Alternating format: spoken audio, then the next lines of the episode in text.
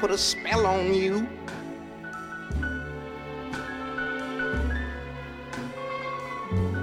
Cause you're mine.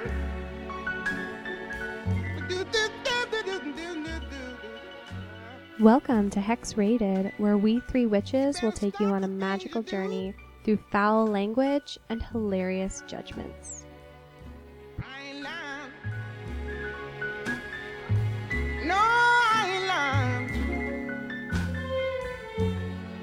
You know I can't stand it. You're running around. You know better, Daddy. Welcome to episode six, Is that how many? X Hex Rated. Ooh. I almost said X Rated. It could be. It can be. Uh-huh. It can be later, Later, after the recording's turned off, or even now. Believe in your dreams. you don't even know. Whoa. Believe in my dreams. I know. I know a little bit. I saw that documentary. So I want to let the audience in on the fact that uh, Scarlett has not worn her pajamas like Lily and I have. Oh yeah, it's pajama party. So It's all right. Um, I'm not wearing anything with spikes on it. you so are, well. Oh, that's no. kind of All right. pajamas for me. I'm not wearing anything uh, that is corseted. So Yeah. All right. I guess this is comfort. yeah. I have a onesie. I have some Jamie That's Jams. pretty Do cute. I've seen it. What's it? Pretty what, What does it look adorable. It's like? like a gray fair isle with woodland animals. Aw, Yeah. that's so nice. It's from Target. I saw many Fox things. On Really? Oh my sale. gosh, foxes Gimme. are really popular Yeah. right now. I know. Are Foxes they, are hot with the kids. are they gonna Yeah. be like the new owl? I hope not. Yeah, there's oh no. there's owls, yeah. Yeah. But yeah, at at home, uh, it feels weird to say that because not at my home, but at the store, there were foxes Yeah. everywhere. Yeah, I saw a lot of foxes. Mhm. That was Good- a poor naming choice. Good It thing my spirit was. animal, the chicken, is not hot. It's hot with old ladies that decorate their kitchens in like Don't you French think they're, country. like roosters, though. It's kind of roosters. What's roosters and You mean chickens? cocks? Cocks. Cack. I mean, yeah, So what's new in the witchy world? yeah. What's what's everybody doing? Oh my gosh! So Scarlett made this amazing thing for Lily and I for uh, Yule.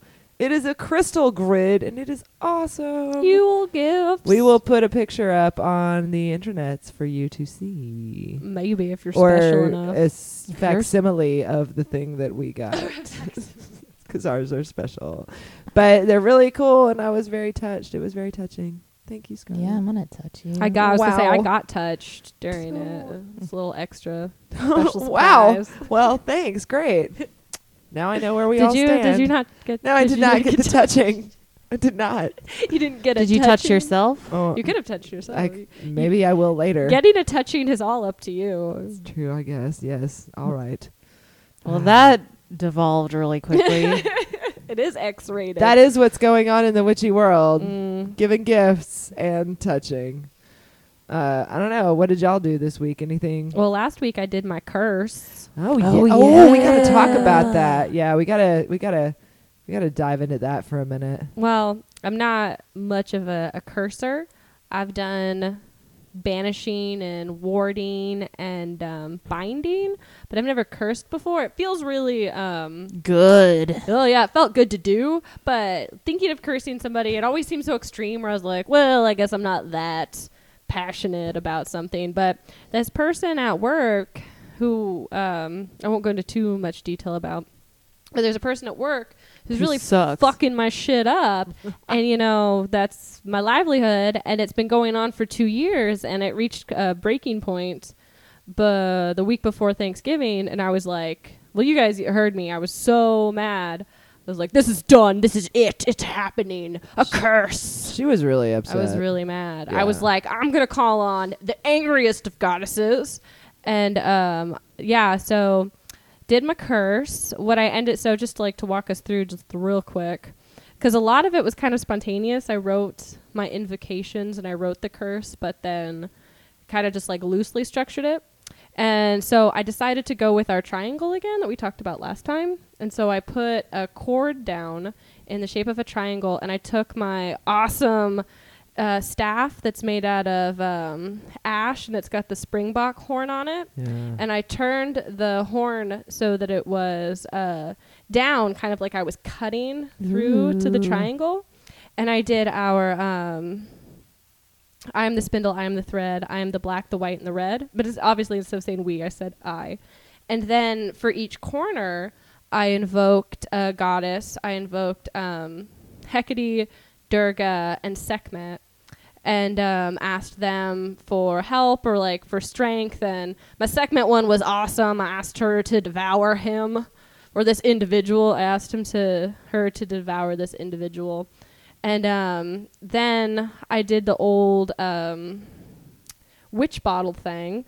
So I got a uh, just a regular bottle. It's not really a fancy bottle, but I put um, vinegar in it and oil, and I drew a picture of this uh, person's like true self, like this like uh, Krampus kind of evil spirit looking dude. And I wrote this person's name, first name and last name, and I wrote it forwards and backwards. And I said their name forward and backwards when I was cursing them as well. And I put garlic in it, which was Blackbird's idea, uh, as an offering to Hecate. And I put my uh, cat hair from both of my cats in it as an offering to Durga, who likes the tigers, and to Sekhmet, who was herself a tiger, A lion. a lion, yeah. And um, One of those cats. yeah, a giant cat, and a devourer of men, and a uh, danger mew. dangerous kitty cat. And um, I also put uh, some of my own hair and I s- and saliva into it as well.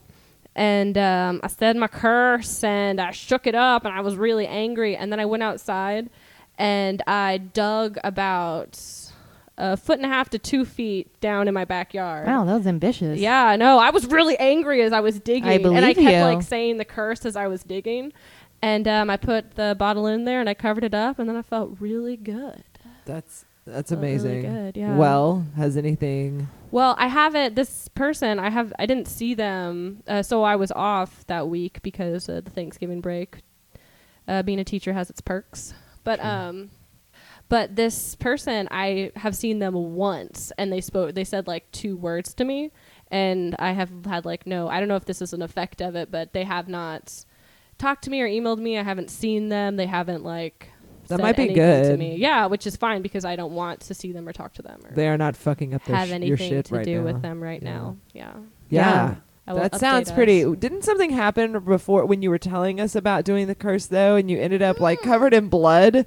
No, it was wine, but oh, like or wine, whatever. Because I was trying to find the right time to do the curse. Right. Because um, my dude friend, my husband, is not like totally comfortable with it. Like he may not want to well, watch you yeah, actively yeah. invoke. It's not like a huge house, so Yeah. it would be kind of weird if I was just like He's like hanging out on the couch. Yeah, and I'm just over there cursing somebody. So I was waiting for a good time and, a, and a good time to like be outside digging because it's um, and I was writing.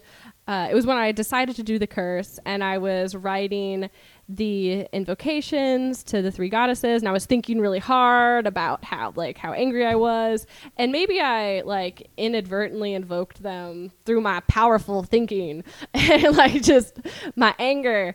But um, I was in one room of my house, and I was about to walk to the other, and I had a stemless glass of wine in my hand because I was like, "Fuck this day! I'm having a glass of wine." And I was like walking through the doorway, and I don't know what I I tripped on, but I must have. There was nothing there. I must have just tripped over my own feet or something. But I fell straight down, and I had this wine glass in my hand, and I just fell straight down, and my hand hit the ground with the wine glass, and it didn't break somehow, but the wine just went everywhere, and I was covered in it and um, I hurt my elbow, and I hurt my knee, and I hurt my wrist, and wine was everywhere, and it was the all, walls. It was on the walls. It looked like I had murdered somebody. Like it was all over my face. the power It of thinking about curses. it was all over me, and then my two cats just came up and started drinking the wine. nice. And I was like, "Let's party on the floor now." They know what's up. And I was They like, "Also, that's not good for you. You need to stop drinking that."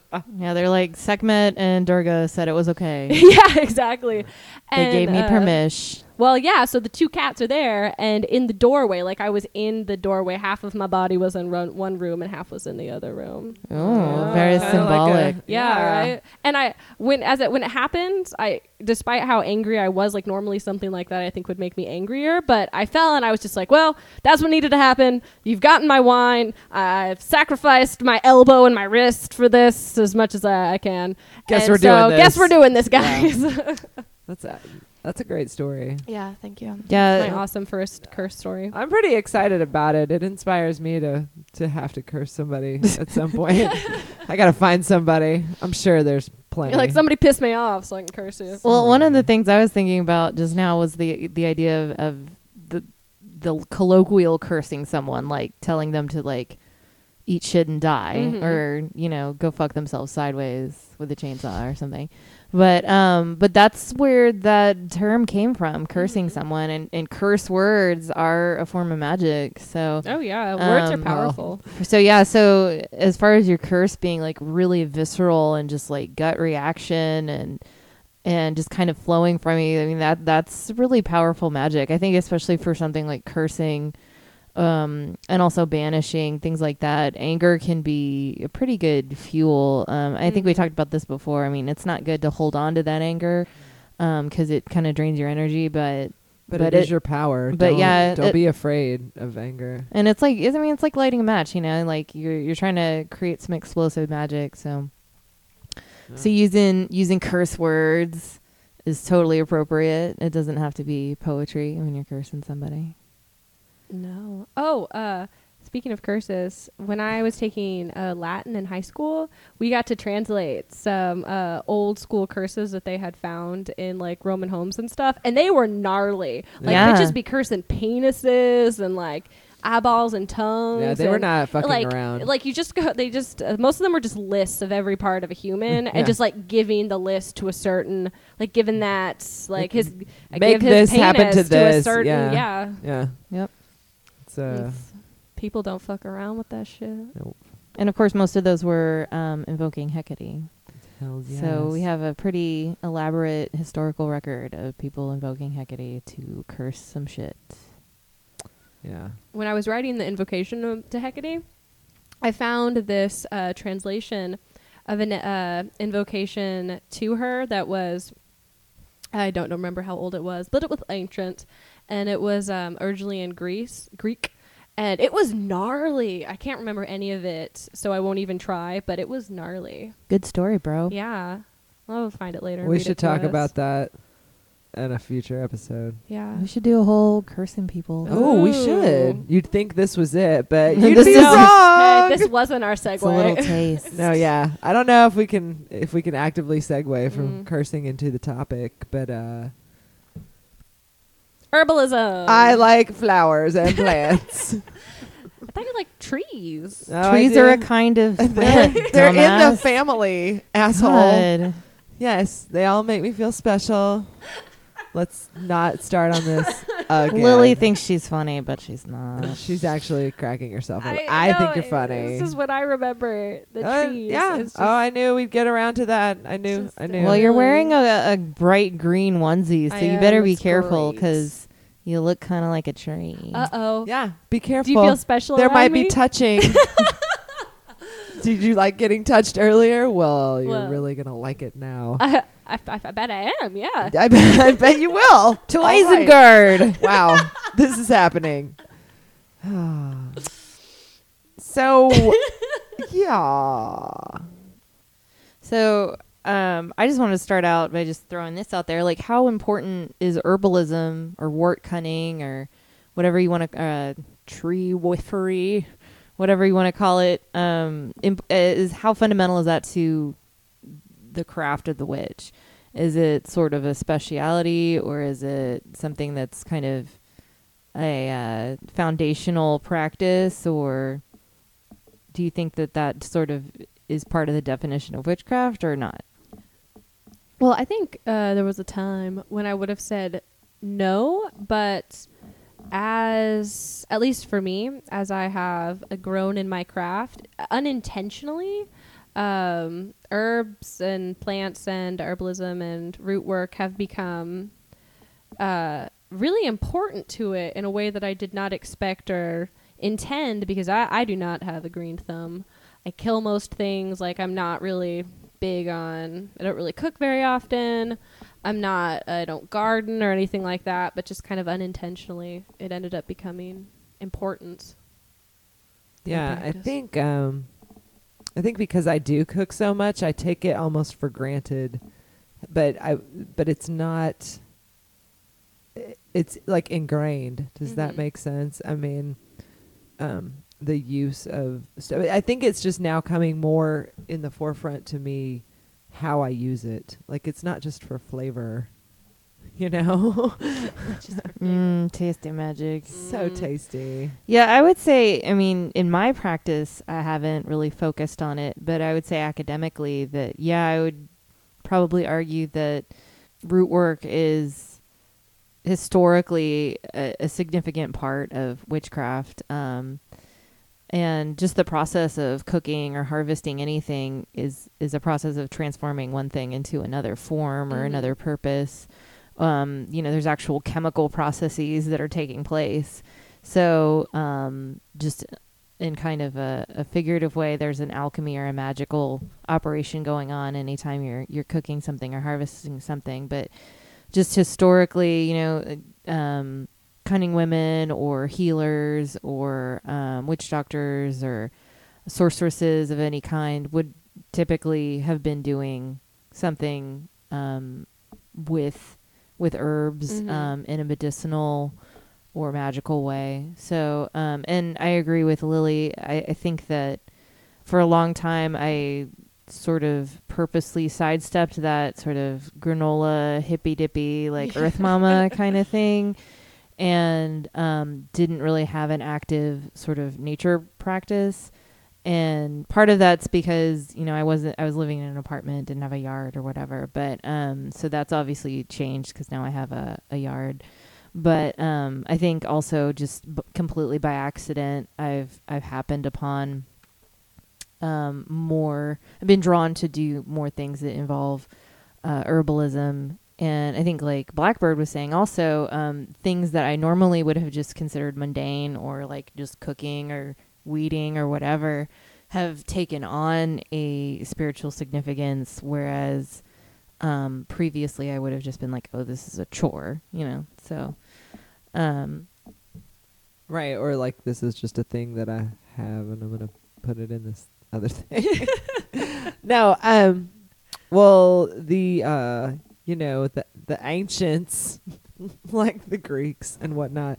I mean, they they believed that uh everything is nurtured and healed by everything that is already here on earth. Mhm. So like mother nature is a healing goddess everything e- everything is found in the in the biosphere that is actually needed for healing and for medicine it's only recently that we're fascinated with like chemical uh drugs and antibiotics and whatnot Mhm. although a lot of those are, are derived from natural Yes, sources and yeah. then Right. synthesized or reproduced artificially, but um, you know, I think people are, are always looking for that miracle cure in the rainforest somewhere or, or discover isolating some kind of chemical from a plant source and that has a, a brand new medicinal application. right I, I, I would say that a lot of uh, chemists or um, doctors ha- have that belief that somewhere out there, buried in the rainforest or um, somewhere, there there are plant compounds that will directly cure specific ailments. We just haven't discovered them yet. So that seems to be a fairly common belief, and really isn't any different than what you were saying about ancient belief that we're instead of thinking of of it in terms of a biosphere or um, a closed system uh, in a biological sense, just the idea of like Mother Earth, everything is is Right. connected through that. So, so yeah, same idea, different terminology.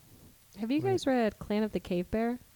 not in, i did i don't think i made it through the whole thing Uh, well, the first book, uh, Clan of the Cave Bear, is really good, but um, the author goes super in depth about all different like plants and herbs and their uses because the main character is basically a medicine woman, Right. and so the first book she's young and she's like training to be a medicine woman. um, by the uh, medicine woman of this clan, but um, of Neanderthals. But it is awesome, and it was really insightful for me while reading it about all of these different plants and herbs and things that I would have just never thought about. But Right. It was pretty cool. I highly recommend it. You don't have to read the rest of the books, just the first one. There's like five or six. Homework for later. Yeah. Yeah. Recommend No, I would it. love to read it. and So- I think that's like that's a thing that has, you know, been in existence for thousands and thousands of years. Mhm. There's you know, not just, you know, wise women that are also th- clearly the healers of a clan or of a group of Mhm. people that um have used herbs for centuries really. Well, I or m- millennia, Millennia, Yeah, because longer than that. Um, that. I watched a really amazing documentary. I think it's still on Netflix. Um, called De- "Decoding the Neanderthals," and it was actually about um, so Neanderthals evolved about what was it, four hundred thousand years ago, and went extinct forty thousand years ago. But um, they have evidence going back to about 150,000 years ago to 200,000 years ago that they were processing birch tar, which is I don't know if you've ever processed birch tar. I mean, not recently. but Tell uh, me about it. It's fucking hard. Um, you have to take uh, the thin strips of birch that are kind of like paper and roll them up, and then um, you don't actually burn it. You want to vaporize it, and um, and then it'll turn into a vapor and then condense back down, and the precipitate will be the tar. So what you have to do, and these scientists in this show recreate it um, to show you how difficult it is um, you have to create some kind of like kiln like or heating chamber in, in the ground and get it hot enough that it's gonna vaporize the the birch but not burn it and then you have to have some kind of collection device to collect so anyway it's this big long involved process and so, so, exact too. I mean, like you, Yeah. for you know, I mean, it's- those times. it's deep chemistry i mean Yeah. if you asked me how to make birch tar i wouldn't fucking know but hell no. But it's it's what I'm saying is it's multiple steps and Right. and it's a lot of thinking ahead of, of and obviously a lot of trial and error and like kind of chemical knowledge, you know, to know that that that this product is somehow locked inside this botanical and that a multi-step process is needed to to convert it. And so anyway, they use the birch tar for a variety of things, mostly as like an adhesive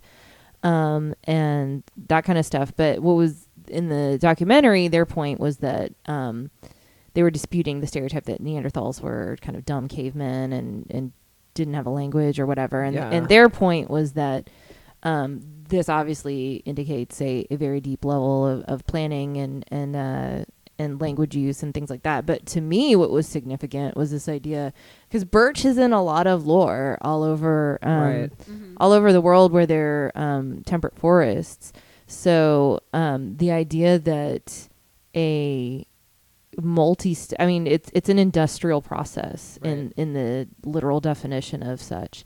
So that people have been processing plants for hundreds of thousands of years yeah. like kind of blows my mind yeah. because the advent of agriculture is only 12,000 years old because the Neolithic revolution started about 10,000 BC. So that's crazy. You know, like w- we tend to think of people just like being hunter gatherers, but um, it goes way back. So Yeah. That kind of blew my mind. T- kind of a tangent, but you No, said but- Neanderthals earlier, so here we all are. Thanks a lot, Lily. kind of amazing though. All when my you think fault. About it. Watch the documentary. It's lots of fun. Yeah, I will. It's pretty short too. I watched it. I will watch it. hmm It's nice. So, I don't think that I'm very good at uh, raising plants and stuff like that. And at first, it made me feel really like I was a bad witch. Aww. yeah, yeah. I Don't have the green thumb. Not witchy enough. Did you guys feel like that? Yeah, I definitely feel like that. The and I used to always joke like um, when people would be talking about the gardens, I'd be like, "Yeah, I'm I'm not that kind of witch," you know. To but if I if I have a plant that dies, I'm like, "Oh, I killed it." Yeah, I feel a bad. bad witch. Although if I have plants that are thriving, I'm like, "Yeah, I leveled up." I have always grown stuff like oh, forever, as long as I can. You know, I mean, I I think it kind of runs on my dad's side of the family. My grandfather had like crazy backyard garden. My dad was really great with growing stuff and I just have, you know, always tried to grow something whether I lived in an apartment or lived in a house or whatever. I'd always have plants like on the porch or, you know, tomato plants or some kind of vegetable and always always herbs. Um it's getting really frosty right now, so it's like time to bring them inside. Mhm. But um, because I have a basil plant that's dying right now, because it's like, please help me, my leaves are black now. But um, yeah, Is I- that its voice? yes, that is its voice. I have given it. No, I think it's and and you know what? Things die on me too. It's Mhm. not like it's. I don't think it makes you good or bad or anything. It just makes you like the cli- You know, it's like climate, water. Ti you know, all these things factor into how you take care of them, and Mhm. and sometimes, dude, there's just like sometimes you don't. So, and also the weather can kill. The summer weather here in Ugh. North Texas is killer. brutal. Yeah, it's hard to keep shit alive anywhere. It's hard to keep people alive, True that. like True. in the summer. Yeah, but um, don't feel like you're bad witches because you're not. I mean, you might be, but not because of that. I would say, you know, I would think like the one of the hardest things to grow, at least has always been for me, is mint. And there are so many. We'll get into uses for things in a minute, but Mm, killed my Like- mint. You really you killed mint. yeah, it needs so much water. I oh, killed it. Man, Uh, you know what loves me? what loves you? Oregano. Well, that's because Because you've got that Italian Yeah. blood. Yeah. Oregano and me get along. It's good. It's good. Look, if you can grow one thing, just grow Just it. Grow tons of that. yeah, just grow the shit out of Let's that. become the best oregano grower in all the lands. Oregano or what have you. Yeah. Do well, you and at first I was pretty disappointed. I was like, "Oh, oregano, that's kind of boring." No, so many good and then things. later I was like, "Oregano, you're the best herb." Yeah, oregano is really great. Yeah, they've Um, had some studies of like uh, really crazy medicinal properties that oregano oil has. Yes. So many things. Um do you guys feel like a difference in maybe, you know, using it in a spiritual practice between whether you grow it or buy it in a store or what kind it is in the store when Mhm. you buy it you do? Well, I do, yeah. Like the oregano that I grow versus the oregano that I buy, I, f- I feel a difference. In it, and now I feel like I have this relationship with my oregano plant, Right. and I some yeah, because I'll be like, my oregano's unhappy. I need to help it, and my husband's like, the oregano's not talking to you. You Stop. don't, you don't know. The It oregano is talking to me. I'm like, it is talking to me. Uh, when I first started growing uh, plants, that was in the apartment, Mhm. and um, now I have a house and they grow outside. But I was putting them in these little tiny pots, and I would sometimes I'd be like, oh, they feel lonely, so I would carry them around like a like a baby, like on my hip, and I would sing to them. And then my husband would come home, and I would be like holding and singing to this plant, and he's like, the fuck is going on? In Oh, this, well. in this place. What would you sing to them? Uh, I sing uh like little folk songs like when I was single my shoes did squeak. Now I am married my shoes they do leak. Oh, I wish I was a single girl again.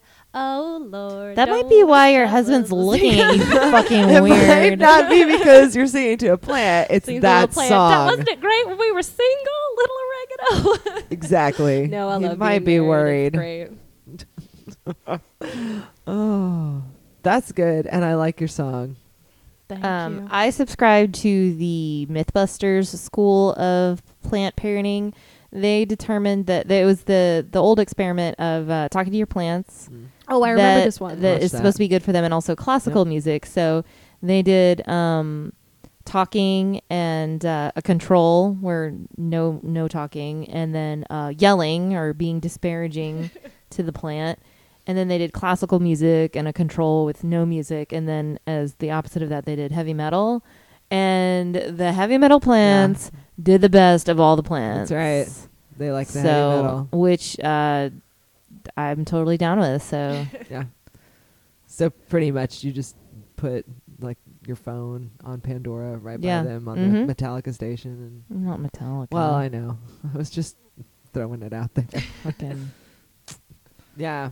So that's uh, Oh, not related to that. I just downloaded this awesome Mongolian folk metal. Oh my god, that sounds awesome. It's amazing. Okay, anyway, I like that. it, it's really good. I would, I would definitely belly dance to it and Ooh. blow some minds. What are your heavy metal plants uh, that you are growing now? my heavy metal, my heavy metal indoor plants are um, a whole horde of orchids. I'm kind of addicted to them. Um, I kill those. Can't keep those they're alive. they're I haven't tried yet. They're okay. If you get a healthy one, they they usually are pretty good. The trick is to not overwater them. But um, I recently repotted them and like trimmed their dead roots, and I felt so responsible, you guys. It's very responsible. and You're such a good orchid mom. I know. Which I'm sure this sounds hilarious to anyone that is an actual mom. I'm like, you guys, I actually took care of the easiest thing to take care of. Check it out. I don't know about easy. They seem very finicky. Mm, orchids, yeah. They're a little bit, um, but uh, they do. I, I try to talk to them. It tends to be kind of. I feel like I'm giving them pep talks, which is sort of patronizing. So I try not to do that. Um, and then I have a um, a black calla lily, and uh, her name is Salome. And she's pretty kinda- She's kind of in charge. Yeah, I I was um, experimenting with. Uh, I journeyed to find a plant spirit familiar, and so Salome kind of nominated herself as the head of the indoor plants. Nice. Wow. Yeah. And then my outdoor plants, I I love lavender. Uh, la- lavender's like my go-to flavor for anything. Like I make a badass lavender vodka, you guys. Oh, that's true. Had it. It so is- good. It is good. But or lavender syrup, which you can just put in whatever. Mm, also good. Um, I straight drank that from your refrigerator one time. It's pretty yeah, I just saw it and I didn't realize what it was. I was like, "Ooh, I'm just gonna try this." I was like, "This is so good." And That's a really good in. plan when you just go into someone's house and you see an unlabeled bottle. you should just drink Uh, drink you should just it. drink it. "Oh, well, this smells good. Yeah, I drank it. You came in, you were like, "That's just lavender syrup," and I was like, "This is great." Just start putting shit in your refrigerator that says "drink me" on it. And see I'll what happens. probably drink it or eat it. I mean, Yeah.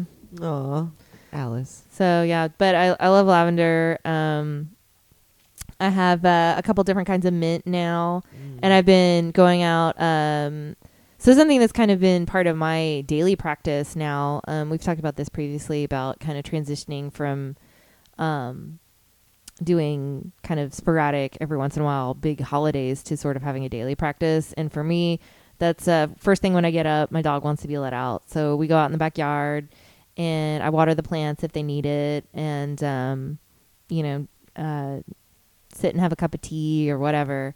And uh, so I've been uh, kind of trimming my my mint plants as needed to help them um, sprout a little more. And then I've been mixing the fresh mint leaves in with my tea, and it's so delicious. is really Sounds good. So to answer your question before Blackbird about do do herbs that are like not organic or from the store, um, I I don't know if I can claim that I really do feel or sense a difference, but I definitely am way more proud of myself when I'm like, yeah, here's some tea, you guys.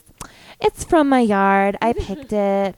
Or I make basil bread. I'm like, yeah, it's basil from my yard. It's fresh picked. I just picked it a second ago. But I think it's more than that because you don't a you don't ever say it like that, which i I'm kind of do. Well, you haven't said it like that to me, but I think it's I, I think it's not just a sense of pride, but also like just like anything you uh we would make or you know craft together or something. You know, it's something that comes from um a, a sense of having something to do with it. I guess does that make sense? Mm-hmm. and a sense of responsibility to Right. it because you know to say that you got it that far that you could harvest it meant that you you were taking good care of I it. I mean, even if you bought it and you stuck it in some dirt, you know, the fact that it's still alive is is a thing. Oh, that's what I did to everything. I didn't grow anything. From right. No, yeah, I don't grow things from seed either. Tried, Or at least failed, I done with that. Haven't. I, I think I did that one time. I, I don't know. planted some poppies. just Oh, uh, yeah? because it started getting cold, and this is when they grow. So we'll see. We'll see how they go. Um, I have them in like little seed beds Ooh. in an old egg carton outside. I want to do outside. that. Oh. Yeah. Yeah. Oh, it, that's a whole other topic about um, i is it legal or illegal to grow poppies? Um, but we're gonna go with legal. yeah. um, if you are not processing processing Did them you into buy the- opium. Did you buy the seeds at the store? Um, I bought them seed from store? a no, I bought them from like a witchy seed place because they had some um, ornamental varieties that I was looking for that were like fancy, like fluffy purple ones and whatnot. Ooh. But um, apparently, and I don't know how well, I don't know how true this is, but I read somewhere that the the poppy seeds that you can get in the spice section, I had always heard or assumed that they w- would not grow, that they had either been heated or treated or something like that, but I had never tried to disperse them in my yard. So I I've read conflicting sources that that works or does not work. So Mm. Huh. so go try it, see Yeah, what just go spread happens. Yeah. some poppy seeds in the backyard. See what do it up. I don't know. I've never I've never tried, so something to think about. Well, and speaking of backyards, I feel more in tune with my backyard. no, but like I feel, uh, especially when I go around certain trees. And I forgot what I was gonna say. I got so distracted by thinking about you, Blackbird. Way to go. I have served no, my like, purpose. I feel um, when I go outside and I just like sit in my backyard, and I live in the suburbs, so I don't like have a, a special like wild backyard. We can't all be cool. But um, now I find myself looking at like the weeds and thing like th- everything that's not grass and wondering like what it is. And now I'm like always on the Google trying to figure out what these weeds are. And can we should I- do a field use trip in my backyard because it is overgrown like a motherfucker. There's probably all kinds of cool shit back there. I bet, yeah. Oh, let's well, do it. And yeah, Lily I, and I had a witchy moment. We were leaving um, the Smashing Pumpkins concert, and there was some kind of like ornamental tree in the parking lot, and we both were like, "I wonder what kind of tree that is." you were like, Oh. is it native? no, it, we were totally like we just totally witched out on that, like because two years ago I would have been like, "Oh, a tree." Yeah, That's- like I find myself noticing trees now, and I'm like even asking people like, "Oh, what's that tree in your yard?" And they're like, "I, I don't know," and I'm like, "Oh, I'm really curious. That it's not a tree that I recognize." Not that I have a great knowledge of trees, unlike Blackbird, but I like, don't really have that. Stop it. I'm sorry, I'm giving you a It's lot of okay. shit about it, No, no, it's But, all right. um, I know how you feel about trees, man. and I don't even, and I'm not even a kind of person who feels like called to root work or Mm. anything like that, like uh, some folks are, and I feel this newfound connection. Maybe it's getting more important to. I mean, it's definitely getting more important to me. I think, uh, like Mhm. you said, I would not have noticed a lot of shit two years ago, or four years ago. So okay, so let's talk about the stuff we use. Scarlett, why don't you talk about some of your? Well, I talked about you? You talked about lavender. Yep. But um, a lot of the things I use, um, I cook a lot, so um, I make a lot of infused uh, liqueurs and syrups and uh, um, teas. But also, I use a lot of herbs in baking and cooking, and I make uh, smudge bundles. So pretty much Mhm. anything. and they're beautiful. Yeah, anything that's tasty usually smells good when you burn it. Mm-hmm. And if you're not sure, you can just burn it and find out. Because. I did that one day. I got all the dried herbs and um, fresh herbs out of my yard and uh, burned them and see which ones smell good. Nice. So um, that's a really easy way to find out if it smells good or not. and um, rose, I like rose a lot um, as a flavoring. Um, I made a, a rose and honey pie recently that was real unusual and kind of medieval tasting. Um, I like rose tea, rose syrup. So um, yeah, a lot of a lot of sweet and savory flavorings. I do a lot of cooking with that, and um, but uh, my favorite kind of like witchy practice one is I love absinthe because I'm goth as fuck. Like she's real into absinthe. I could give a whole podcast about I, absinthe. you we should. We should. Well, it would just be You. Teach a college level class. I on could it. talk about how I used to love it. Here, but- I, I can just talk about it now. We can cut it out and make something later. All right. So, um, How did you get involved with absinthe? how did I get involved with it? Yeah, Well, at a party. it is a gateway. Long ago, absinthe, the gateway to witchcraft. long ago when when Scarlet was a, a small gothling, um, Absinthe uh, just has such a storied history with artists that I admire, writers that I admire. Um, featured prominently in the Perfect Drug video by Nine Inch Nails, which is amazing. Um, uh, just had a lot of taboo lore. It's the only liquor that was federally banned in the United States. Um, everything else is banned by state, you know, like making moonshine or whatever. Um, and of course, it was banned outright in lots of European countries around the turn of the century, um, partially as a scapegoat because there were a lot of temperance movements. Um, we had prohibition here in the United States, but it was uh, a movement all over Europe as well. And um, some people decided to kind of throw absinthe under the bus uh, to kind of be like, oh, well, it's not that all alcohol is bad. It's this one alcohol that all these like bohemian artists and stuff are into. Um, so that kind of it being forbidden um, definitely adds to the mystique of it. Um, so just to backtrack, um, absinthe is a herbal liqueur um, that started off as like sort of a medicinal um, aperitif. Um, the oldest recipes that we have kind of go back to the late 1700s, but um, it didn't really become super popular until the the 19th century, um, towards the end of it, when you had um, soldiers moving in and out of France, um, and you had the cafe culture, and it became really popular with sort of um, artists, poets, um, writers, and so forth. But part of the appeal is uh, the ritual involved. So, um, wormwood is, uh, like I said, an herbal liqueur. The main ingredients are wormwood, um, which is a mild entheogen, and anise, which is the licorice flavor, um, and then a um, a variety of other herbs that kind of are sort of specific to certain recipes and stuff. So, melissa, fennel, um, lemongrass, uh, hyssop, all all kinds of different um, sort of French country herbs and whatnot. So um, it's also extremely alcoholic. It usually is uh, around 68 proof. So uh, the high end would be about 72, which is extremely alcoholic. Lowest would be 56, which is still very high. So um, the ritual involved with it is you have a dose or like a shot of it in a glass, and you balance a slotted spoon with a sugar cube, and you slowly drip ice water onto the cube so that it dissolves.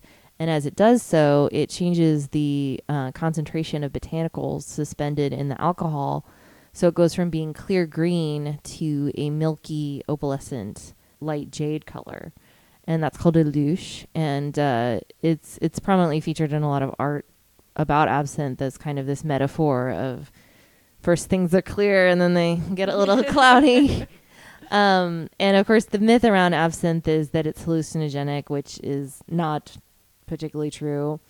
Um, it is very alcoholic, so it will cause you to have blurred vision if you imbibe of it uh, excessively. But wormwood's always been associated with witchcraft, and um, the Latin name is Artemisia, so it's associated with the moon, Artemis.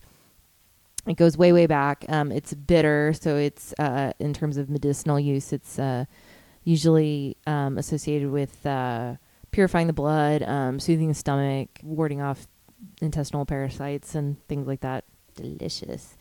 Um, but uh, so whether or not you have experienced hallucinogenic uh, um, episodes from absinthe, uh, most people agreed that it tends to be a really lucid drunk.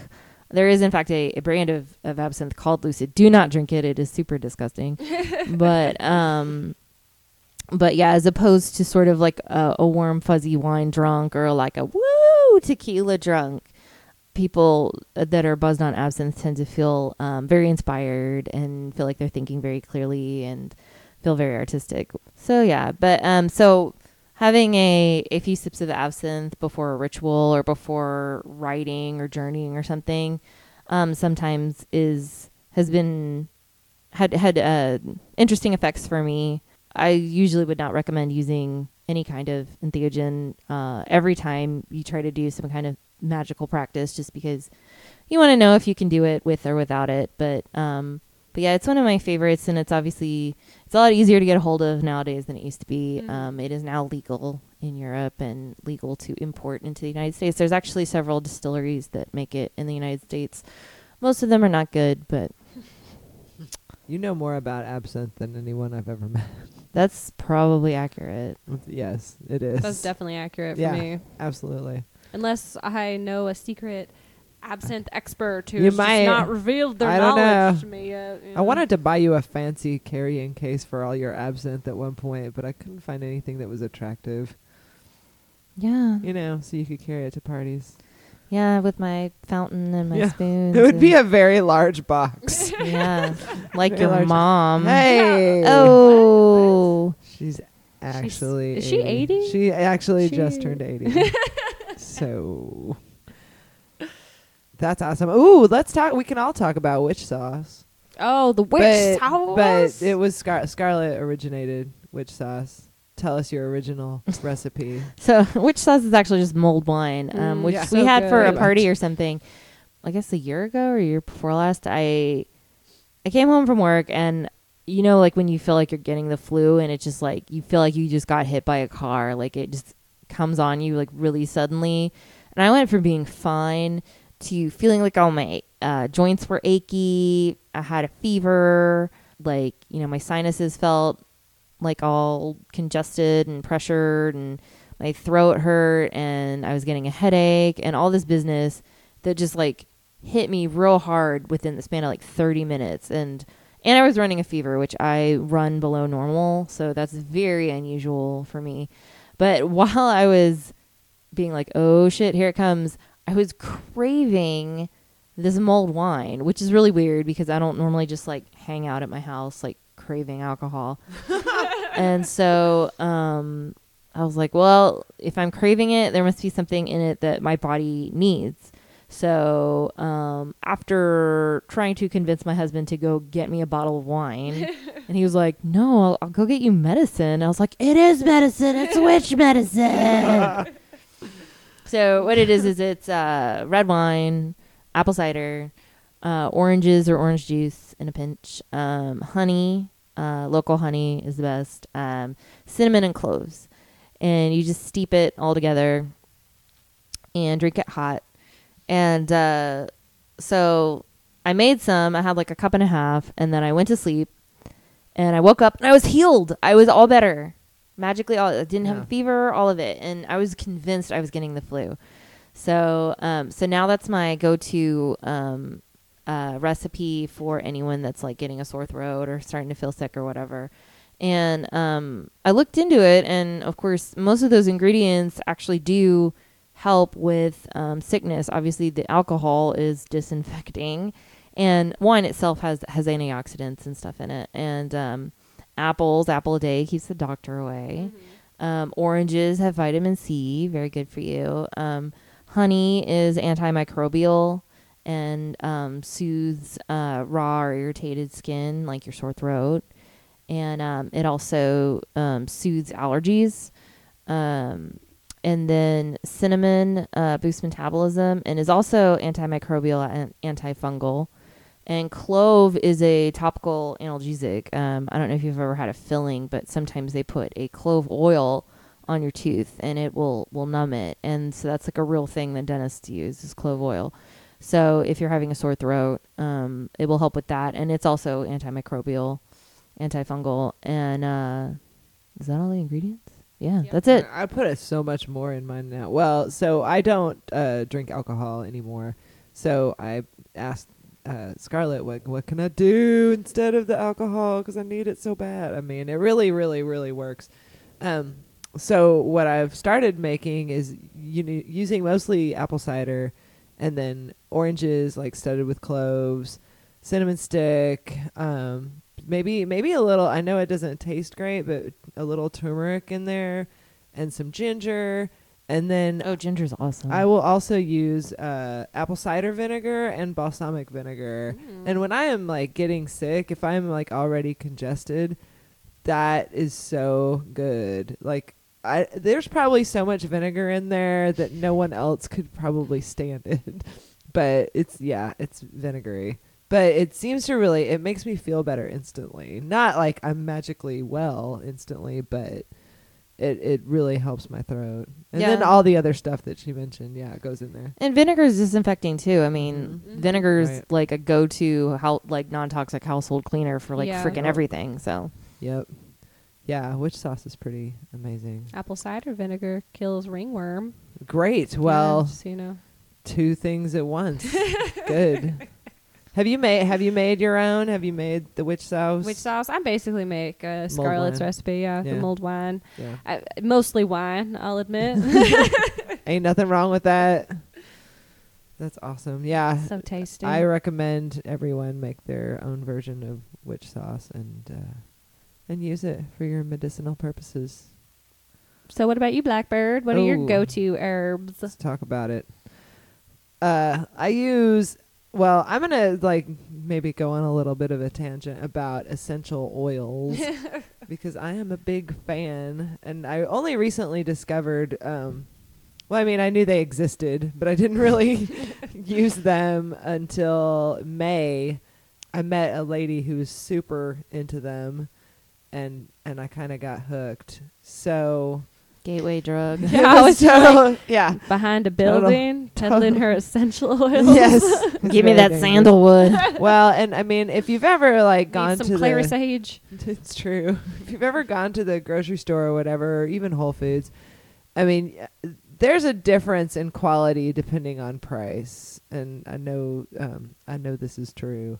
So be careful if you're out there looking for possible essential oils. Just like sometimes you can smell the chemicals in some of them, so shy away from those. Is is what my advice would be, and try to look for something that is you know really uh, high grade, because there are different grades of essential oils. I wish I could talk to you more about this. In a, I mean, it's all right. Just just know that you get what you pay for. That's a fact. But I use lavender oil all the time, especially for sleeping. I have a diffuser and I put about four drops in with some water every night. And I mean, it works like a charm. It really, really works. And you can also use it for um, so many other things. Uh, you can take it internally for headaches and indigestion, and you can also use it for uh, externally for skin ailments. So you can use it a lot of different ways, and you can also, you know, you can use the actual herb this way to like grind it into a tincture. Tincture? I can't say that word right. Tincture. Tincture. I like saying that though. You can do uh, lavender's amazing, and um, uh, I use I use a, a lot of it. I want to grow it, but I have not done that yet. I always kill lavender. Is it easy? Have you grown it? How No, well, the, part of the problem is it dies back um, Right. in the winter, so you think you've killed it and you didn't. oh, it'll come back though. Yeah, usually, um, and it, it doesn't like to get too much water. Oh, My lavender So was for it get- real. If it gets waterlogged, then what about hot? No, doesn't doesn't like the mi- it doesn't mind hot. really. No, All right, oh, that's something. it to just keep doesn't want to get waterlogged, so it's got to be well Mm. drained. Same with uh, rosemary. Yeah, Mm. I rosemary does better in the ground than yeah. in a pot. I'm having some trouble with my rosemary right now. if you put it fact. in the ground, it'll grow into a tree. you know what? I'll just do that. Yeah, Yeah, that's what I'm it. fucking telling you. I think that's what you just told me. Yeah, I just did. Shit. All right. I will. Uh, speaking of rosemary, I also use rosemary. a Oh hey, Yeah. But I, love really, do, you know, it's funny that you say that because I always notice people's giant rosemary bushes like hanging out by their house. But Rosemary loves Texas. But haven't noticed that it's it's usually in the ground when I see that. It's not in a big pot like I'm trying to grow mine in right now. So. you know, there's an old um, English folktale that rosemary can only grow in a house where the woman is in charge. Whoa, Oh. shit! Damn So it! My rosemary's great. nice. Well, So is mine. yeah, so it's a woman's herb. Fuck. Maybe it's. I've had lots of success in the past. Maybe something's just happening right now. Well, Turtle Bear, you're on notice. uh, seriously, he doesn't even listen. he might listen. He'll listen to this one. Oh, he'll listen. oh, he'll listen. All right. Uh, I use it in tea, and I use a shit ton of it in cooking, and it also makes great uh, It, it's great in smudge sticks for cleansing. Oh, it smells so good when you So burn it. good. Oh yeah. so good. Uh, smells I- so good just to put it on your hands and smell your hands. that's it's Is that, is weird? true. Does anybody else do that? I'm gonna Just I'm touch gonna- your plants and then I'm gonna your say that in a minute, or at least I'm gonna talk about that at some point today. Um, I touch my plants all the time. There's the touching. That's a, the theme right. of this. When I think this about you, I touch my plants. I like that. Um, I have the also I have it. Okay, so I have a diffuser at work and at home because I'm crazy like that, and I like to freak out my coworkers.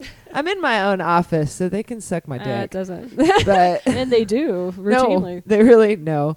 They actually always come in and are like, "What's that smell?" I'm like, "Yeah, it's the smell of awesome power, is what it is." It's the smell of my witchcraft. exactly. That's Back exactly what I say.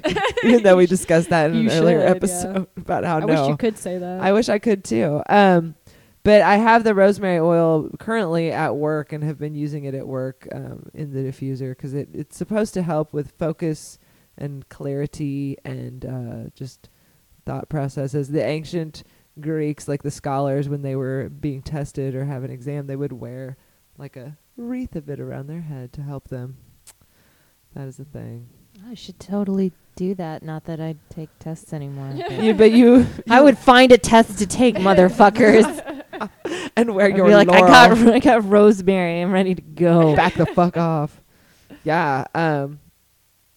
And then oh, and cinnamon, cinnamon, which we have already discussed. Cinnamon is literally good on mm, It everything. really That's a true is. fact. Because okay, it's good on bread. Yep. It's good with chocolate. Yep. Mm-hmm. It's good on meat. Yep. Not that I eat the meats, but mm, It's good. um, it's it. So those are the major food groups that I or and, and peanut butter, Meat, chocolate, peanut butter. bread, Yeah, vegetables, you've covered them all. vegetables. Yeah. So yeah. if it's good on all those things, it's good on everything. Yeah, it's really and it's good for you. Uh, it also has, uh, like she was saying earlier, antimicrobial, helps with sore throats. Um, sometimes, so I'll put like a spoonful of local honey, and uh, this is when I have a sore throat. Local honey, and then put a like a maybe not a teaspoon, like half a teaspoon of cinnamon on that.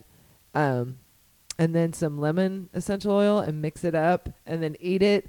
It's delicious. that sounds great. It's really fucking good. And it makes like a it's almost like a paste and you just mm, it, it- just put it in your mouth. put it in your mouth and it and it helps you. it does. I've heard that before. It helps so much to put it just put it right in your mouth. It does. Um we give good advice, you guys. yeah, I think it's We're fucking so great. much- Word, Sure. words to live by. Cinnamon also helps with digestion issues and abdominal pain. So, cramps, ladies, eat something with cinnamon on it. Oh, I get those. Do you? I get. I get cramps. Well, and then we talked about mint already. Mhm. I use it in tea. I use it for cooking purposes. And in mojitos? Oh, you don't drink mojitos. I, w- uh, I loved a mojito. Shut up. There are, there are lots of things that I miss greatly, but you can do a non-alcoholic version. It's Mhm. true, and it is. you can have more, because then You can, yeah, you can have as much as you want. You don't have to worry well, about it. I mean, you can have as much as you want, but you know, sugar. So. Oh, Oh, well. pff, yeah, whatever. there's a lot I mean, whatever. But the mojitos are delicious, and mint is wonderful.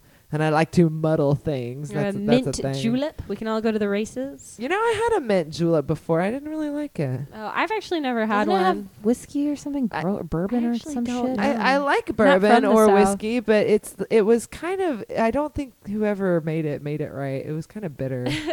I did not like it. Anyway, maybe I got a bad mint julep. oh well. Anyway, um, peppermint's great, and I I have a oil blend that has a lot of peppermint in it. And when I sometimes I get really terrible headaches, like right in the they're not migraines, but it's like right in the front part of your head. Just feels like your brain's gonna pop right out of your Where face. your frontal lobe. yes, where your frontal lobe is. But if I put that oil right on there, it will go away within minutes. Hmm. Now, be careful and don't mistakenly put it close to your eyeball, because you will think you might be dying. That happened. But yes. Did you be- tell Turtle Bear where you're like, I'm dying? Turtle Bear was dead asleep. and I was laying there because I had, okay, so here's, let me set up this scenario for you. You feel free to edit this out. but I put the oil like it's on a roller ball. Mhm. So I put it on my forehead and I'm reading my book. Everything's great. I feel I mean, I feel like shit, but I don't I don't know what's going on. I'm just waiting for this to bypass. So I have my eye mask that I wear every night, like, you know, to block out any light. Mhm. And I pulled it down over where I had put Oh, the no. oil. So now now it's like seeping into my eye holes, I guess. like it's rubbed off of the mask and getting in my eyes. So I take off the mask and I'm starting to feel I and I'm like 2 years sober and I'm starting to feel drunk. I'm like, Uh-huh. "Oh shit. What is happening? Uh-huh. Am I going to die? is my heart going to stop? If I go to sleep, will I wake up?"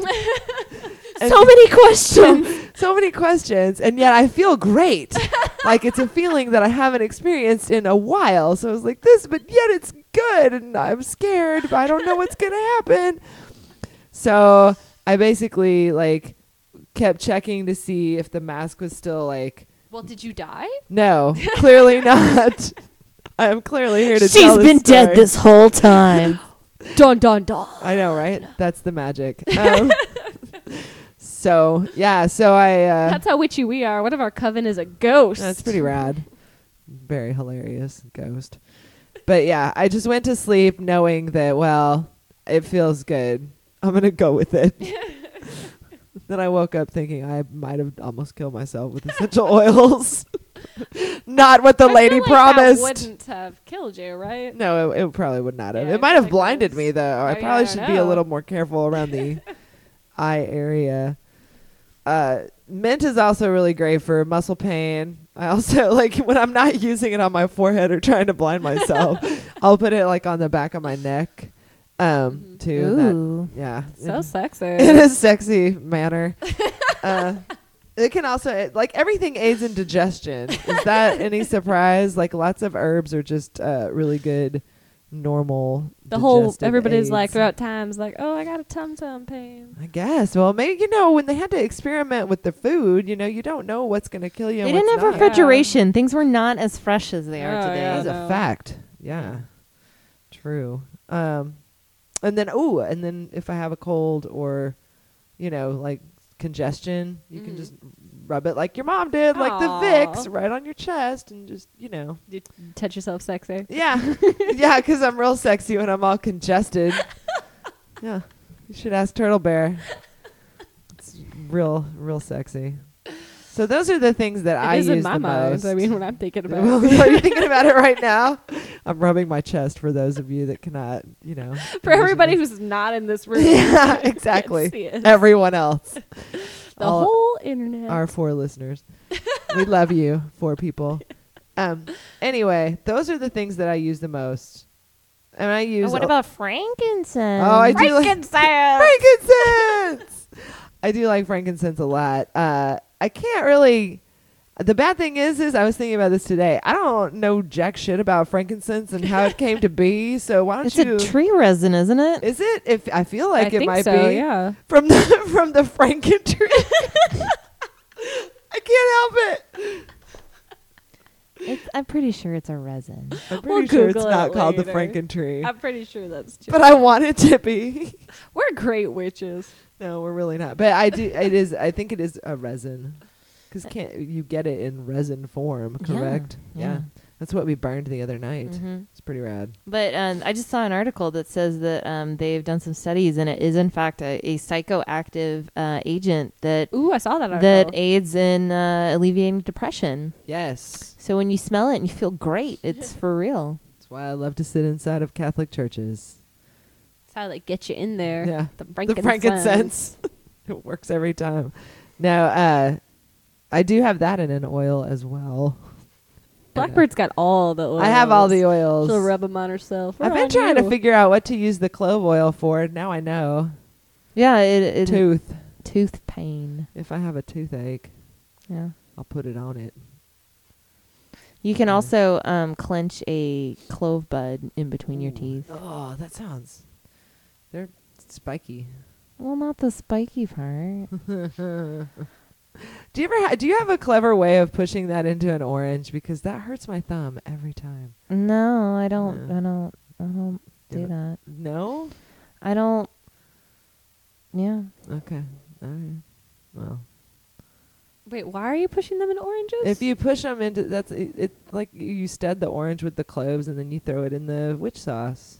Oh, You I make a just pomander. throw it all together. Oh, is that what it's called? Uh, I think so. I forgot that word. I didn't get that fancy Pomander. with it. yeah. It was a decorative, good smelly object It's in the Renaissance when people didn't bathe and they you were could hang very it in your smelly. closet.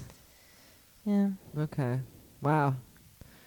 Went around That's about where on that. lavender came came from. Also, it's from Really? the French uh, lavande. It means to wash Oh, yeah, it does. because people used to uh, before they had lye soap that was like foaming. They would use lavender so that their linens would smell fresh and sweet. very It nice. does smell fresh and sweet. You know all the histories.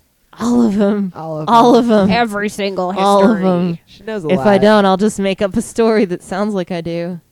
It's fine with me. Who will know the difference? Not me. All right, so let's hear about other people's uses of herbs. Lily, tell us about your herbs. Mm, we've established that I like oregano. Oh, we have. hmm And uh, oregano's good in everything. When I cook, I put oregano in. I'm not even kidding you. Everything I cook. I believe you. Yeah, oregano's delicious. Um, also good if you got like a little tickle in the back of your throats. Put it in a tea. Some people have complained that they don't like the taste of the tea, but You I should- love oregano. you should so- stop blowing feathers. What? Tickle in your throat. Oh, ha, ha, ha. I was like, I, I actually don't know what you're talking about. God. Okay, never mind. yeah, sorry, I didn't get it. Um, uh, there's other, there's like folk tales with oregano too. That if you put some of it above your head or on your head while you're sleeping, you'll have prophetic dreams. well, have Has you that done this? happened? I haven't. No, because I'm pretty sure my dog would eat it because he sleeps in the bed with us. So, um, And yeah. then Pippin would have prophetic dreams. Yeah, and then he would be the most prophetic of corgis. and, uh, love, so I love the oregano, and then um, sage. I love sage. Smells so good. Mm. I don't really Delicious. cook with sage ev- every once in a while, but I just like to smell it. You don't eat the meats, but I make Mm. sure to put it in my turkey every year for Hmm. Thanksgiving. Like put it under the skin. Mm-hmm. It's so good. Oh. Y'all, I made some sage ice cream and it was Oh, bad. that was Oh, fucking. I I, think bet. I remember I that, bet and it it was was good. very good. Uh, sage. I also like rosemary too. We talked about the rosemary. Grow that inside. Um, I always kill Does lavender. the dog not eat the rosemary like dogs and cats? No. No, I Don't it's care. well, it's on the counter. My Oh, rosemary okay. is uh, well taken care of and well loved and pretty healthy, but it's not very big. Huh. Uh, so they mostly leave it alone. Nice. I don't really. Uh, my plants are either outside or on the counters, so my animales leave them alone. That's good. Cool. And uh, that's about the only three things I grow: sage, oregano, and rosemary. Hey, those are three really good things. Yeah, I mean, if you're gonna grow anything, Yep. recommend those three. True. Very useful. Lots of different ways. So one of the things I was thinking about um, as I tried to purposely get more into herbalism was um, the idea of why certain herbs are significant to witchcraft, um, and of course uh, the difference between European like botanicals and then the indigenous native North American ones, um, because sometimes there's not a lot of crossover or things aren't native here. Um, a lot of the sacred woods in Northern Europe don't grow here normally, and uh, a lot of other herbs and plants um, we don't have. So, um, but on the flip side, we have a lot of uh, native plants that don't have any lore associated with them um, in a European witchcraft sense. So I've been trying to incorporate those. So um, I uh, I spent a lot of time thinking about um, magnolias because um, I had this weird epiphany. I I was on Etsy and somebody was selling the magnolia cones. So um, magnolias, after they bloom, um, have a sort of spiky cone type thing with red seeds, and um, and somebody was selling them, and I was like, "That's dumb. I have those in my yard." And then I was like, "Well, but why am I being such an an Other asshole? people don't have them. Yeah, because I was like, well, but if you don't live in a southern region, like those would be very exotic to you. And I'm like, and I buy other kinds of herbs and stuff online all the time because I don't have access to them. So the first thought I had was this idea of just because something is commonplace doesn't mean that it's not powerful or useful. Right. And just because something's exotic does not inversely make it more valuable or useful just because it's rare to you. So that got me thinking about a lot of um, other plants that, that would be native to me or that I have in my yard or that are common here. Um, and with the magnolia in particular, I was thinking about it as uh, being a substitute for different kinds of pine cones because it's uh, it's kind of similar. And something I realized was um, because the the pine cone uh, thingy for the, it's not obviously a pine cone because it's a magnolia tree, but um, that seed pod has uh, the red seeds, and it was making me think of uh, holly berries, and they actually kind of smell sort of similar.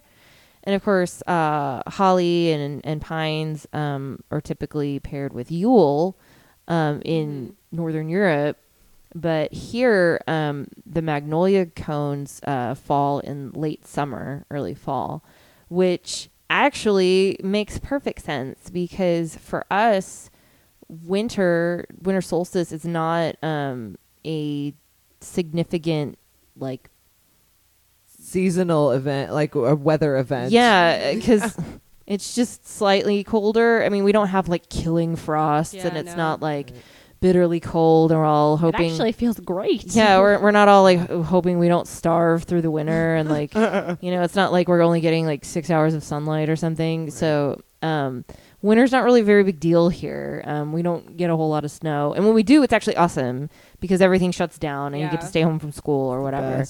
So um, for us, uh, Aug- late August is actually the worst Oh, season. Terrible. Where you're like, when is this ever going to end? Where is the light at the end of the tunnel? Everything's dead. So instead of like in winter, other places where everything dies, here um, everything dies in August. Like the ground is scorched. It's like all cracked. It looks like this post-apocalyptic hellscape. Especially around here because the ground, so much of the dirt is clay. So it actually, Yeah. like my backyard, you can It's like see concrete. cracks, It's you Oh, know? like yeah. concrete. yeah.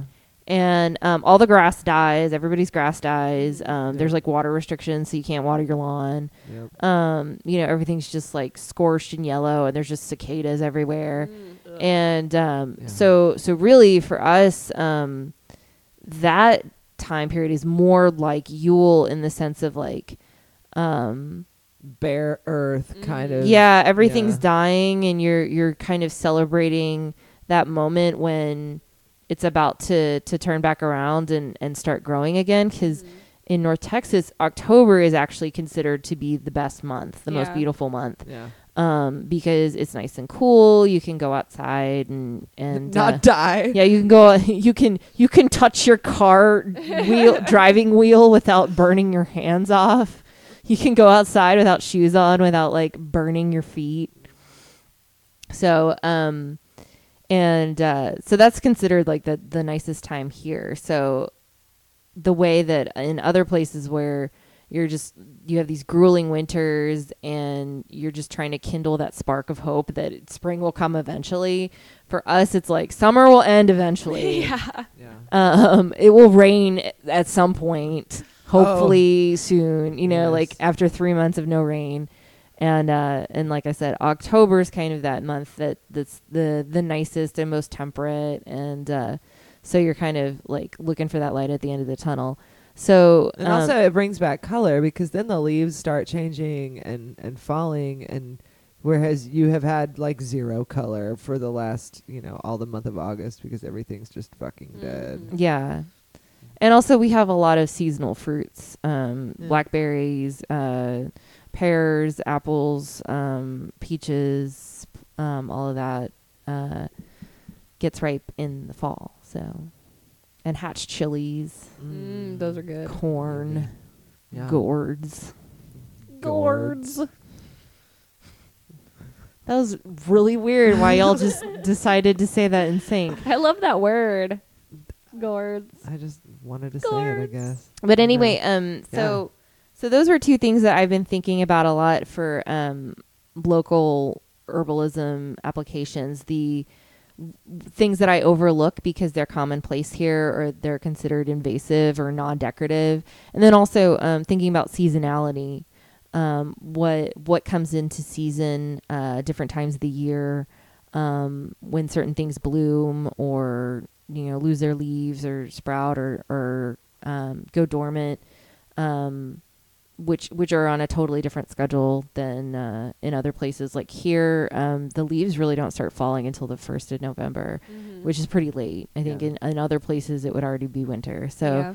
So thinking about seasonality, um, because for example, um, a lot of the Celtic uh, main sabbats uh, are agrarian. You know, they're on a farming calendar.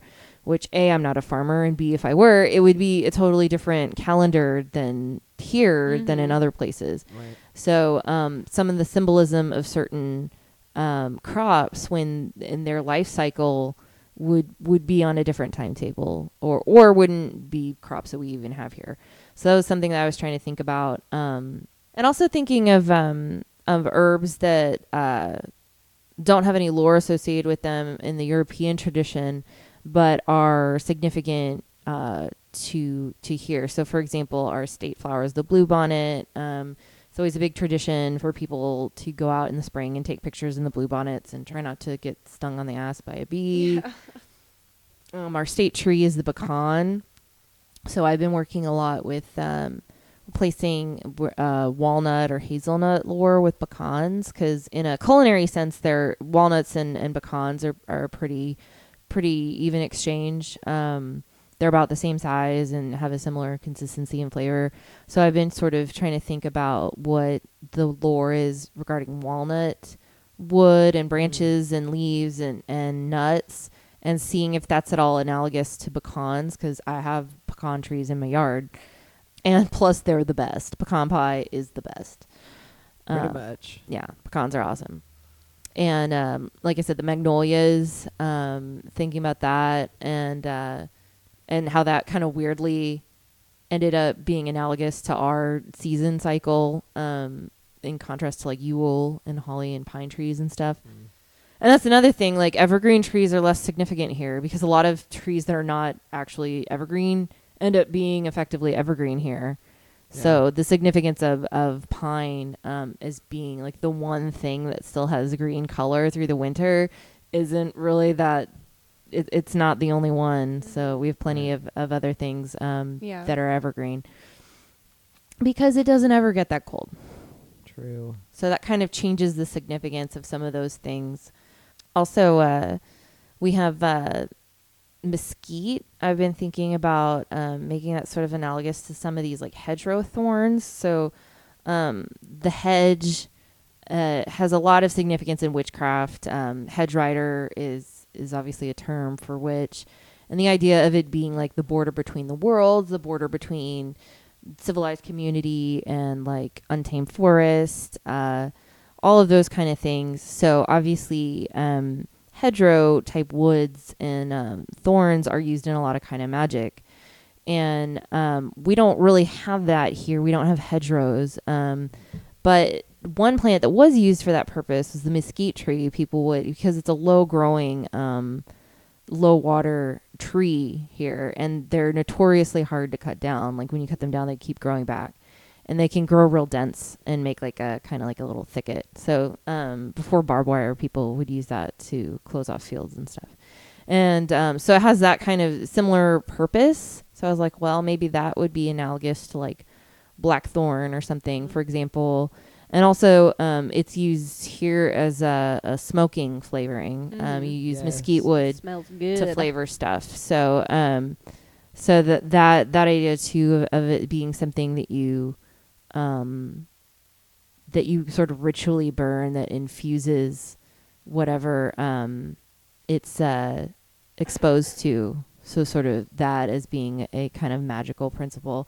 So, anyway, that was just something that I've been trying to work on. Do y'all have any any other like plants or things that are significant significant to you that that you've sort of put your own meaning on that maybe isn't a, a traditional I don't think so.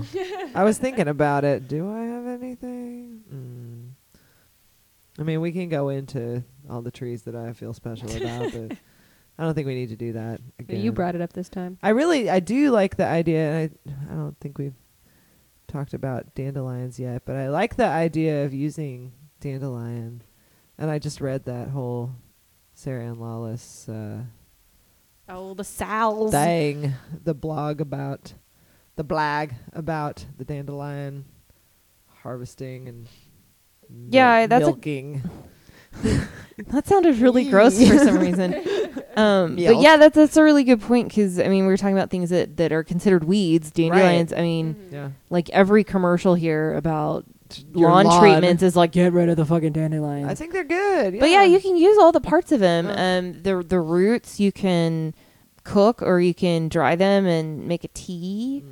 Um, the the leaves you can have in a salad. You can do all kinds of things with the the flowers. You can make um uh, a kind of like honey out of them, um, like a, a sweet syrup. You Have can, you done any of those? I haven't done that one. I want Um, to try some of this. Yeah. Uh, you can you can make fritters. Ooh. You can make you can make dandelion bread. Oh. Make everything. You can make dandelion wine, an excellent novel by Ray Bradbury. No, it it sounds fascinating to me, and I'd like to try some of that. Like thinking of things that are, you know, like we said, not necessarily thought of as something you could use uh, for cooking or medicinally. You probably can, but be careful. Yeah, and I was thinking of like like poison ivy here is like the thing everyone is freaking afraid Oh, of because yeah. it grows everywhere that is not a properly maintained lawn and uh Yeah. and I don't know if this is an, kind of like a an old wives' tale, but I've in my experience, it's always been like every time you get it, it's worse. Like the more and more you're exposed to it, like I've the heard that. worse your I don't know the reaction is. behind it. yeah. Um, but uh, anecdotally, that seems to be true. So of course, it's like every summer when people are out like gardening or whatever, it's like this like gauntlet. So the idea of using um, poison ivy is sort of a baneful herb, you know, like as a cursing or blasting Yeah. herb, um, even if you're not actually handling it, but maybe just invoking the spirit in the same way that you would use other poisonous plants in sort of um, cursing or underworld or uh, hexing energy. That would maybe be something worth experimenting with. Definitely worth uh, educating yourself uh, what it looks like Yeah. so that you do not touch it. Yeah. Seriously, because it's everywhere over here. Knock on wood. I've never had a problem. Me neither, but Well, and the thing is, it, it the way you recognize it, it's got three leaves each. Mhm. Uh, Which is pretty witchy. yeah, yeah, exactly. So that's Yeah. really interesting. Um, that's how you recognize it. So, so I feel like there's a lot of a lot of lore that's that's there to be mined. Oh yeah. And then also, um, one of the other trees here that um, I have in my house, the house is made of it, and and also I have one of the trees in my yard is the bodark, which is uh, native to North Texas. Uh, it's like an almost mythical kind of wood. It um, when it dries, uh, it gets really, really, really hard, and it resists uh, rot and termites. So um, houses here aren't built on piers and beams anymore, except if they're really old like mine. But that's what they were used for because the piers would uh, be really, really rot resistant, and they they get very, very hard like cement as they get older. Um, so they were used in, and bodark uh, is from French word describing the fact that the natives used it for um, making bows for their arrows, and um, and it was also used as kind of like a hedgerow tree.